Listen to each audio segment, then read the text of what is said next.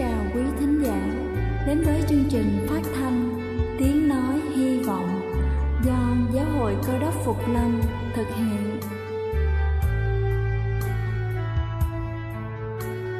Kính thưa quý vị, Đức Chúa Giêsu trước khi Ngài về trời đã ban cho các môn đệ của Ngài một điều răn mới, đó là họ phải yêu thương nhau như chính tình yêu mà Ngài đã dành cho họ Quả thật vậy thưa quý vị, tình yêu thương là một món quà vô giá mà Chúa đã ban cho nhân loại và đó cũng là thông điệp mà chúng tôi muốn gửi đến toàn thể quý vị. Nếu quý vị muốn tìm hiểu thêm về chương trình, về niềm tin hoặc muốn nghiên cứu về lời Chúa, xin quý vị gửi thư về chương trình phát thanh Tiếng Nói Hy Vọng, địa chỉ 224 Văn Đăng Lưu, phường 3, quận Phú Nhuận, thành phố Hồ Chí Minh hoặc gửi email cho chúng tôi theo địa chỉ tiếng nói hy vọng amos@gmail.com. Ngoài ra, quý vị cũng có thể liên lạc với bất kỳ hội thánh cơ đốc Phục Lâm tại địa phương gần nhất. Xin chân thành cảm ơn và kính mời quý vị lắng nghe chương trình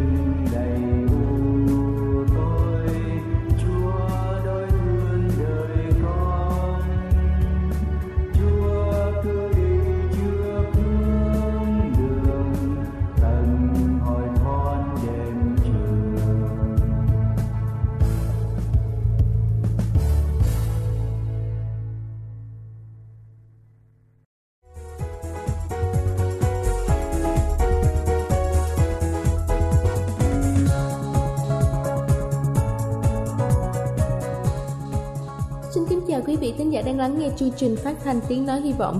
Chúc quý vị luôn thật thoải mái khi lắng nghe chương trình. Kính thưa quý vị, những câu chuyện của các thư báo truyền đạo trên thế giới luôn tiếp thêm cho chúng ta những nghị lực, sự can đảm để tiếp cận những người lạ, để gieo những hạt giống tinh lành của Chúa ra khắp mọi nơi. Và câu chuyện ngày hôm nay cũng như thế, xin kính mời quý vị cùng lắng nghe. Một mùa hè nọ, Butusova quyết định đi đến một trong những ngôi làng chưa có thư báo truyền đạo nào đến thăm.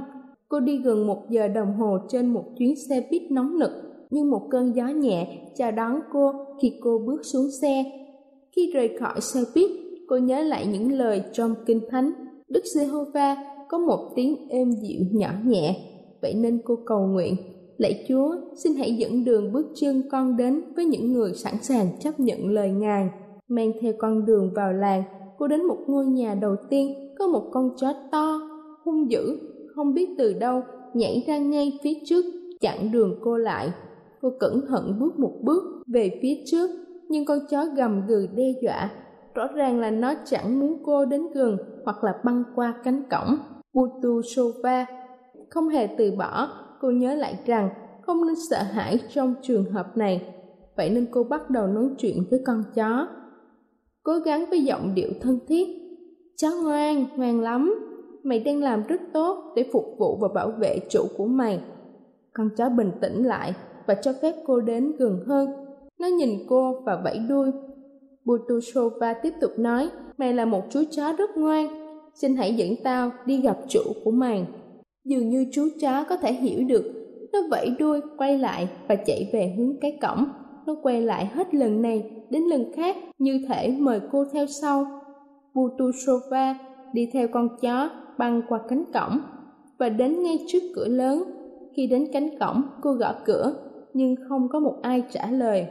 Vậy nên cô ngồi trên băng ghế gần hiên nhà để nghỉ ngơi. Chú chó đứng vẫy đuôi trước mặt cô khi chủ nó xuất hiện ở cửa. Rất kinh ngạc, ông nói, lạ thật, nó chẳng bao giờ cho phép bất cứ ai đến gần ngôi nhà, không bao giờ. Utushova mỉm cười và trả lời bởi vì tất cả chúng ta đều là con của Đức Chúa Trời. Sau đó, cô và người chủ nhà có một cuộc trò chuyện sôi động. Kết quả là người chủ nhà đã mua một số quyển sách và đặt thêm một số nữa. Trong ngày hôm đó, Kutushova giống như Daniel, người đã trải qua một đêm trong hang của những con sư tử hung dữ, nhưng không còn hung hãn nữa vì Chúa đã khóa miệng chúng lại.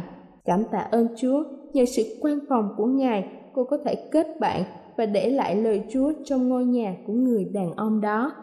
Kính thưa quý vị, trong Daniel, đoạn 6 có 27 có chép rằng Ngài cứu rỗi và giải thoát, làm những dấu lạ, sự lạ ở trên trời, dưới đất, đã cứu Daniel khỏi huyền thế sư tử. Đây là chương trình phát thanh Tiếng Nói Hy Vọng do Giáo hội Cơ đốc Phục Lâm thực hiện. Nếu quý vị muốn tìm hiểu về chương trình hay muốn nghiên cứu thêm về lời Chúa, xin quý vị gửi thư về chương trình phát thanh Tiếng Nói Hy Vọng, địa chỉ 224 Phan Đăng Lưu, phường 3, quận Phú Nhuận, thành phố Hồ Chí Minh hoặc gửi email cho chúng tôi theo địa chỉ tiếng nói hy vọng amoc.gmail.com Ngoài ra, quý vị cũng có thể liên lạc với bất kỳ hội thánh cơ đốc phục lâm tại địa phương gần nhất. Xin chân thành cảm ơn và kính mời quý vị tiếp tục lắng nghe chương trình hôm nay.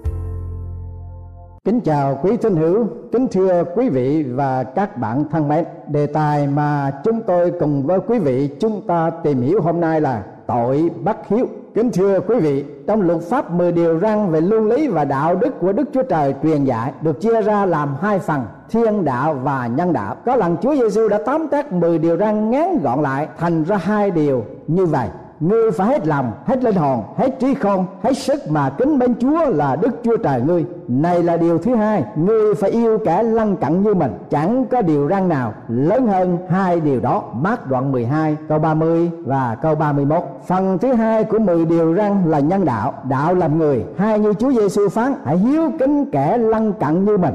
Trong phần hai của luật pháp về nhân đạo, đứng đầu là điều răn thứ năm, đức chúa trời truyền dạy, ngươi phải hiếu kính cha mẹ ngươi, hầu cho ngươi được sống lâu trên đất, mà Jehovah Đức Chúa Trời ngươi, ban cho ngươi. Làm con phải có thái độ và hành vi hiếu thảo, tôn kính và phụng dưỡng cha mẹ. Đạo Chúa dạy về đạo làm người.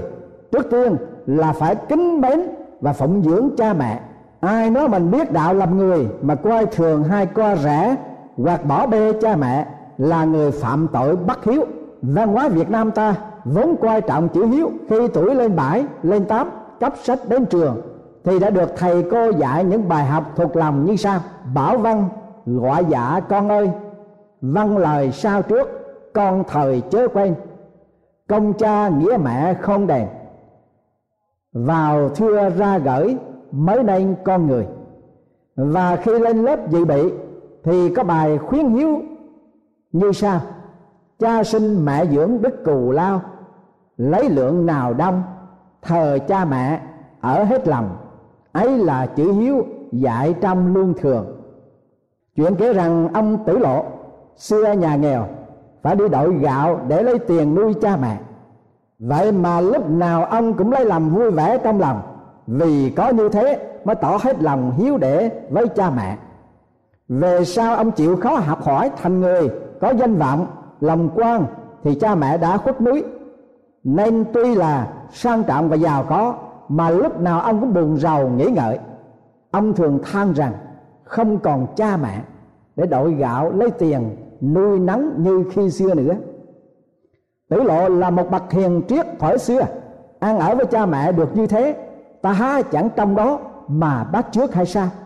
Lúc cha mẹ còn, ta phải dốc lòng hiếu để cho trọn đạo làm con luân thường và đạo lý của nước ta có giải thích tại sao phải hiếu thảo với cha mẹ. Kể từ khi con mới sinh ra cho đến khi không lớn, cha mẹ phải nuôi nắng công trình biết bao. Cha thì đi làm vất vả để lo cho con được ấm no. Cha mẹ còn phải dạy bảo và cho đi học để mở mang trí tuệ. Vậy bổn phận làm con là phải phụng dưỡng cha mẹ cho trọn chữ hiếu để giải thích lý do con cái phải biết ơn cha mẹ, trong bài viết về biết ơn cha mẹ của văn học Việt Nam có chép rằng, phàm làm người nào đã biết kính yêu cha mẹ, tất là biết ơn cha mẹ. Cha mẹ sinh ra mình, nuôi nấng mình, khó nhọc biết bao nhiêu. Lại cho con mình đây người tử tế, thì công đức ấy kể sao cho xiết được. Vậy kẻ làm con phải dốc lòng báo ơn cha mẹ. Lúc nhỏ, sự biết ơn cốt cách ở văn lời và làm yêu mến. Khi lớn lên, cha mẹ già cả thì phải làm phụng dưỡng, sớm thăm tối hỏi, cơm ngon, canh ngọt quạt nồng ấm lạnh. Chỉ có những quân vô hợp, đê hạ như loài vật thì mới quay ơn cha mẹ. Phụng dưỡng cha mẹ khi già yếu, khi cha mẹ già yếu tất phải nương cậy vào con. Vậy kẻ làm con phải nuôi nắng và đỡ đầu người cho trọn đạo. Cha mẹ già yếu ta phải trong nom san sát bội phần. Không cứ giàu khó, sang hàng. Bao giờ ta cũng phải lấy sự thành kính mà thờ phụng cha mẹ. Đời xưa, mau nhung, nhà nghèo, phải đi làm thuê ở mướn để lấy tiền nuôi cha mẹ. Một hôm có người bạn đến thăm, thấy mau nhung làm thịt gà, nên nghĩ rằng làm thịt gà để đãi mình. Xong đến lúc cơm dọn ra chỉ thấy cà với rau luộc mà thôi. Người bạn không hiểu, anh ta làm thịt gà để làm gì? Đến khi thấy mâm cơm bưng lên cho cha mẹ ăn, cơm trắng với thịt gà. Bây giờ người bạn mới hiểu mau nhung là người con chí hiếu, biết chịu đựng sự cam khổ để muốn ngon vật lành nuôi mẹ cha. Người xưa có câu, tích cấp phòng cơ dưỡng nhi đại lão, nghĩa là chứa gạo ngừa đói, nuôi con đợi lúc già. Dĩ nhiên, cha mẹ sinh con, nuôi con ương đức cho nên người, vì lòng yêu thương thiêng liêng, chứ không có dụng ý sẽ nhờ cậy vào con lúc già nua sức yếu. Ai có con và chỉ có những ai có con mới hiểu được như thế. Nên việc phụng dưỡng cha mẹ được người con hiếu thảo quan niệm như là một đặc ân, chứ không phải như một phận sự nói cách khác, ta phụng dưỡng cha mẹ, lúc cha mẹ già yếu, không phải để trả ơn, mà vì lòng kính yêu, thiêng liêng đối với cha mẹ, cũng như cha mẹ đã sinh ta ra, nuôi nấng ta, hy sinh mọi yên vui, tiện nghi bản thân, cả đến mạng sống, nếu cần, để bảo vệ binh vật bao bọc cuộc đời ta. Cách đây mấy năm, tờ báo Los Angeles Times có bài của một độc giả đang trong một giải đáp thắc mắc như sau một sĩ quan đại quý của quân đội Hoa Kỳ, trú đóng ở tại trại Casey Triều Tiên, nói với chúng ta rằng người Triều Tiên đối xử với bậc già nua của họ rất là tốt. Anh bảo rằng người Đà Hàn coi việc phụng dưỡng cha mẹ già yếu như một ân huệ chứ không phải như một nghĩa vụ, và người Hoa Kỳ chúng ta nên bắt chước với họ. Tôi nói đây là nói thế cho nhiều người Hoa Kỳ rằng chúng tôi rất hoan nghênh ý kiến nên bắt trước cái tục lệ người Đông phương mà thờ kính cha mẹ già yếu. Đồng thời chúng tôi cũng hân hoan được chia sẻ những ngôi nhà rộng rãi của cha mẹ khi quý ngài còn khá trẻ, khả dĩ cộng lực với chúng tôi mà dưỡng dục lũ cháu. Điều bất hạnh là như phần đông những người hoa kỳ cao niên, cha mẹ chúng tôi đã bán những ngôi nhà khang trang để đổi lấy một căn phố quá chặt hẹp không thể thiết đãi một bữa tiệc phục sinh và không đủ chỗ cho lũ trẻ ngủ lại một đêm với ông bà. Ông bà, thời đại này tự do du lịch, giao du theo sở thích. Họ vui hưởng lập già sung sướng. Trong lúc con cái họ phải vật lộn vất vả để tạo một mái nhà khiêm tốn, đặng nuôi nắng và giáo dục đàn con của chúng. Rồi khi sức khỏe cha mẹ chúng tôi suy yếu thì quý ngài phải vào nhà dưỡng lão nào đó. Chứ chúng tôi đã quá mệt mỏi và kiệt quệ, không còn khả năng chăm sóc lo lắng cho quý ngài được. Thưa quý vị, là người việt, tôi nghĩ chúng ta có thể hãnh diện với dân tộc triều tiên về cách xử sự với bậc sinh thành của chúng ta. Đồng thời trong xã hội hoa kỳ này, chúng ta phải cố gắng bảo tồn những tinh hoa truyền thống của nền văn hóa việt chúng ta nhất là tinh thần và hành vi hiếu thảo đối với cha mẹ. Ta không thể chấp nhận triết lý, sống vị kỷ của những ông cha hai con cháu hoa kỳ như đã thổ lộ trong bài của độc giả đã viết trong một giải đáp của tờ báo nói trên. Luân lý dân tộc việt dạy, hiếu là văn lời, tôn kính, yêu quý và phụng dưỡng cha mẹ. Khi cha mẹ đã khuất bám tàn hơi, chữ hiếu trong cơ đốc giáo cũng có nghĩa là tương tự như vậy duy chỉ có khác ở chỗ là khi cha mẹ qua đời, ngoài cái việc chăm sóc phần mộ của cha mẹ, hai ông bà mình một cách chu đáo, an toàn. Con cháu luôn luôn phải tưởng nhớ đến công ơn sinh thành mình, lấy những buổi lễ kỷ niệm tuy điệu trong giây phút thiêng liêng, và đồng thời nhắc nhở cho người sống trong gia tộc noi gương đức độ mà cha mẹ hai ông bà mình khi còn sinh thời. Đồng thời cầu nguyện sự thương xót của Chúa gìn giữ kẻ sống và người chết cho đến ngày Chúa cứu thế trở lại để phục sinh và ban sự cứu rỗi cũng như được vào nước vĩnh sanh trong trời mới và đất mới. Đạo Chúa dạy, con cháu trước phải học sống hiếu thảo với gia đình mình và đáp nghĩa, đền ơn các bậc sinh thành. Quả đó là điều đẹp lòng Chúa. Còn ai không biết lo lắng đến người thân thuộc, nhất là gia quyến mình, thì kể là kẻ chối đạo, còn tệ hơn người không tin nữa. Tìm thứ nhất đoạn 5 câu 4 câu 8 chỉ hiếu trong đạo Chúa đứng đầu trên tất cả các đức tính của con người. Thế nên thánh phaolô đã nhắc nhở, hỡi kẻ làm con, hãy vâng phục cha mẹ mình trong Chúa, vì điều đó là phải nghĩa. Hãy hiếu kính cha mẹ ngươi ấy là điều răn thứ nhất trong điều răn Chúa dạy làm người. Có lời hứa cặp theo, hầu cho ngươi được phước và trường thọ trên đất. Ephesos đoạn 6 câu 1 đến 3 xem ra trong đạo hiếu của cơ đốc giáo dạy có điều kiện là văn phục cha mẹ mình trong Chúa. Có lẽ có người phản đối điều này.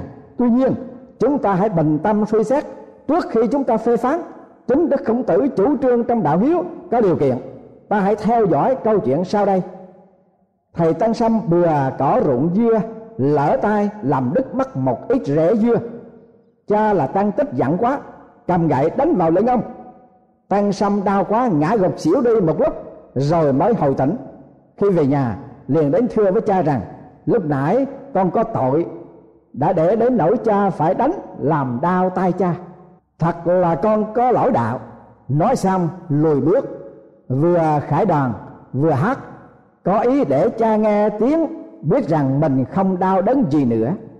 Đức khổng tử nghe được câu chuyện, bảo học trò giữ cửa ngăn cấm không cho tăng sâm vào trong tan xong tự nghĩ mình vô tội, mượn bạn hỏi đức không tử vì cái gì mà thầy dặn như vậy. Đức không tử nói, ngày trước ông tuấn phụng sự cha là cổ tẩu, lúc cha sai khiến gì thì ở luôn bên cạnh, lúc cha giận dữ muốn giết thì lánh xa, cha đánh bằng roi vọt thì cam chịu, đánh bằng gậy gộc thì chạy trốn. Thế nên ông cổ tẩu không mang tiếng, nay xâm thời cha liều mình để chiều cơn giận đến nỗi ngắt đi. Giá lỡ cha đánh quá tay mà chết, thì có phải làm cho cha mẹ mắc tội không? Tội bất hiếu, còn gì to lớn hơn nữa. Tăng sâm nghe chuyện, biết mình đã làm lỗi, cho nên đến xin tạ tội cùng đức khổng tử. Kính thưa quý vị, nếu hiểu hiếu là phải văn phục cha mẹ, thì sự văn phục đó không nhất thiết phải vô điều kiện trái lại văn phục cha mẹ cách mù quáng. Ví dụ như cha mẹ đang trong cơn giận vô nghĩa lý, thì có thể bị coi như là kẻ bất hiếu. Trong sách khổng tử gia nữ có câu chuyện sau đây. Một hôm ái công hỏi khổng tử rằng, con theo mệnh cha có phải là hiếu không? Hỏi ba lần mà khổng tử không có thưa lại. Khi người ra ngoài, đem chuyện nói với thầy tử cống và hỏi ý kiến thầy tử cống như thế nào? Thầy tử cống thưa rằng, con theo mệnh cha là hiếu, còn ngờ gì nữa? Khổng tử đáp, ngươi không biết gì. Cha có tránh tử, nghĩa là người con ngăn cản cha, thì không dính vào điều vô lễ. Cho nên, con theo mệnh cha há đã là hiếu, chỉ có biết xét cái đáng theo mới gọi là hiếu vậy. Thưa quý vị như thế thì đạo hiếu trong cơ đốc giáo phù hợp với đạo hiếu của khổng giáo.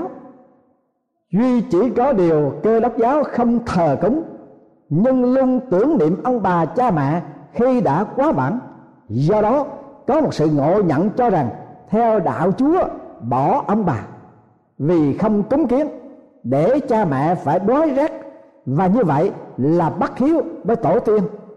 Tuy nhiên, chúng ta nên nhớ câu còn sống thì không cho ăn đến khi cháy xuống, làm vang tế rồi. Vâng thưa quý vị và các bạn thân mến, khi cha mẹ còn sống, chúng ta nên tử tế, chúng ta nên dành miếng ngon vặt lạ cho mẹ, cho cha. Nhưng khi cha mẹ qua đời, thì không còn có thể hưởng bất cứ một điều gì ở trong nhân gian này cả. Cho nên chúng ta phải hiếu để khi cha mẹ còn sống. Để chúng ta không phải vấp phạm câu, còn sống thì không cho ăn. Đến khi cháy xuống, làm vang tế rồi trở lại điều răn thứ năm, trong luật pháp luân lý và đạo đức đức chúa trời có truyền dạy, hãy hiếu kính cha mẹ ngươi, hầu cho ngươi được sống lâu trên đất mà Jehovah Đức Chúa Trời ngươi ban cho ngươi. Đức Chúa Trời không chỉ những truyền lệnh của Ngài phải hiếu kính cha mẹ. Mà Ngài còn khuyến khích người con và có cái tinh thần hiếu để, sẽ được sống lâu, trường thọ. Trong các tôn giáo của loài người, chỉ dạy làm con phải hiếu để, nhưng không có một lời hứa nào như Đức Chúa Trời đã hứa trong mệnh lệnh của Ngài. Và khi Đức Chúa Trời đã hứa, thì Ngài có toàn quyền thực hiện lời hứa của Ngài cho người con nào vâng theo điều răn dạy của Ngài hãy hiếu kính cha mẹ ngươi, hầu cho ngươi được sống lâu trên đất mà Jehovah Đức Chúa Trời ngươi ban cho ngươi. Nguyện tất cả những người làm con có một tinh thần hiếu để đối với cha mẹ của mình, như lời của Đức Chúa Trời phán dạy, để được xứng đáng hưởng lấy cái phước và sự trường thọ mà Đức Chúa Trời đã hứa ban cho con cái dân sự của Ngài là những người có tinh thần hiếu để như lời Ngài đã truyền dạy trong điều răn thứ năm vậy.